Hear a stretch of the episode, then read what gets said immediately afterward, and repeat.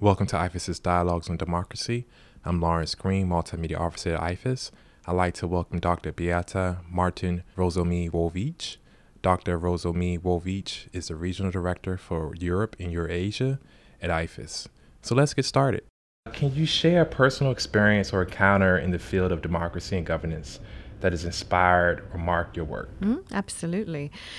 I think one of the th- first things that got me interested and involved in this area of development is the fact that my parents are immigrants from Eastern Europe, from Poland in particular. And one of the reasons why they eventually left their country of origin is the fact that they felt that they had little say in the decisions being made, in the policies being implemented, and in the effect that that had on their family, on their personal lives, on their ability to pursue the kinds of lives that they wanted to have.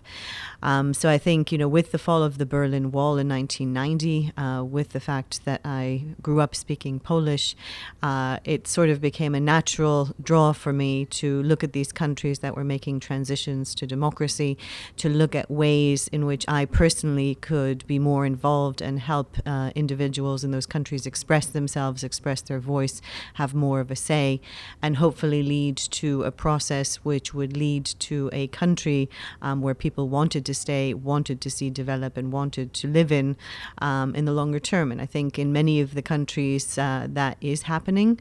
Um, I personally have just returned back from six years in Warsaw, and I can say it's probably the most vibrant period in that country in the last maybe 150 years. And you really see the impact that those kinds of changes make um, in every in people's everyday lives. And how would you define a healthy and sustainable democracy? And what role do elections play in ensuring democracy is thriving and alive? Mm-hmm. No, I think one of the key elements is that element of voice. It's the ability of people to be heard, um, people to be able to express uh, how they feel about the things that are going on in their country, and to do that in an informed way. And I think that really is the sort of hallmark of a healthy democracy that every individual has an equal right to be heard in the same way, to influence the politics of that country in the same way, and also to receive the same same level of information to be able to make the choices um, in an intelligent and informed manner. Um, I think in many of the countries in, uh, around the world, there still is a problem that either many groups are disenfranchised, they don't have the same rights effectively that other people do. Um, there is also a varying level of information that's provided to citizens in many countries.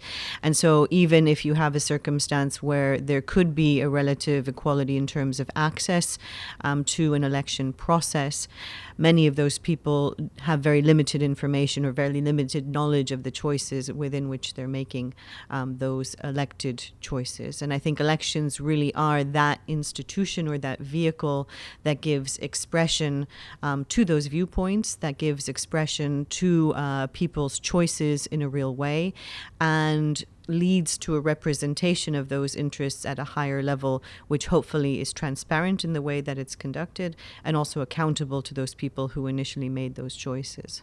So, speaking of elections, uh, can you comment on the importance of persons with disabilities participating in the electoral process, and also, of course, um, women participating in the electoral process as well, getting involved in politics and making their voices heard? I think all of these groups are crucial to a credible and uh, trustworthy election process.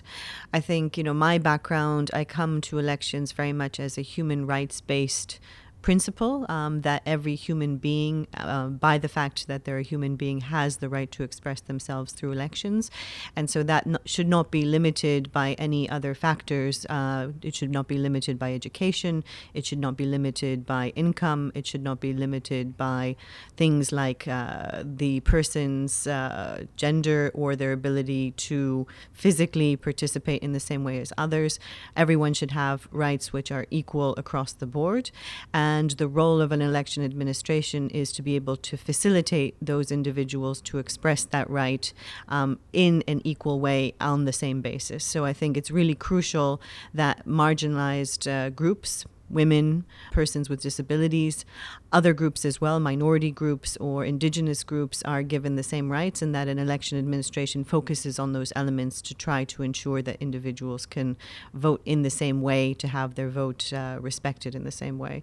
Well, thank you very much for being a part of this podcast. Thank you very much.